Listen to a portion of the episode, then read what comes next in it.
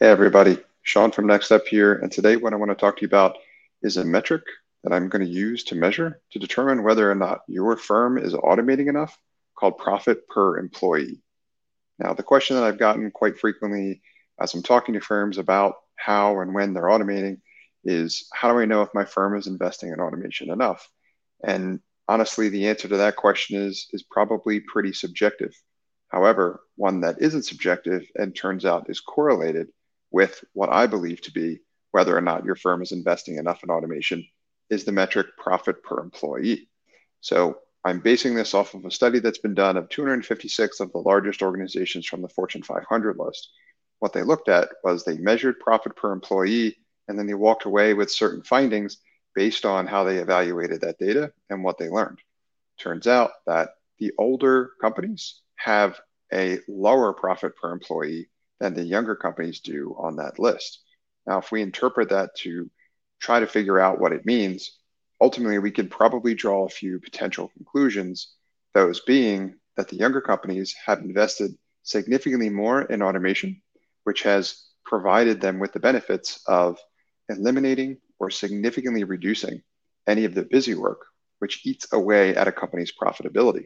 Because they've done that, they have achieved significantly higher profitability as an organization. And that's why their profit per employee is so much higher and trending in the right direction. Now, based on these findings, I would issue a challenge to you and your firm.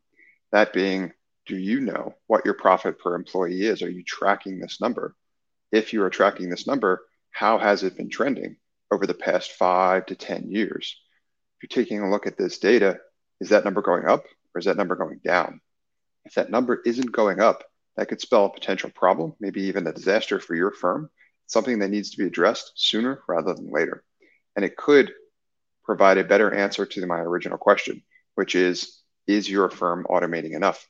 If you're not seeing that number trend in the right direction, I believe the answer to that question is more than likely no. And it's something that you need to address sooner rather than later, or your firm can wind up being in big trouble. Now, if you need any help with this, or there's anything I could do to answer any questions related to any information I shared part of this content, please feel free to learn more about me on my website at nxtstep.io, or feel free to email me directly at sean at nxtstep.io. And I want to thank you for engaging with my content. I hope that you found it valuable. Hey folks, Sean here, and I want to thank you for engaging with my content and encourage you to sign up for my free five day video email course called Bottleneck Buster. Bottleneck Buster is designed to show you how to boost the profitability of your firm without hiring. You'll learn where your firm is wasting time, how to get that time back, and how to reinvest it to drive greater profitability. Sign up for the course at bottleneckbuster.com.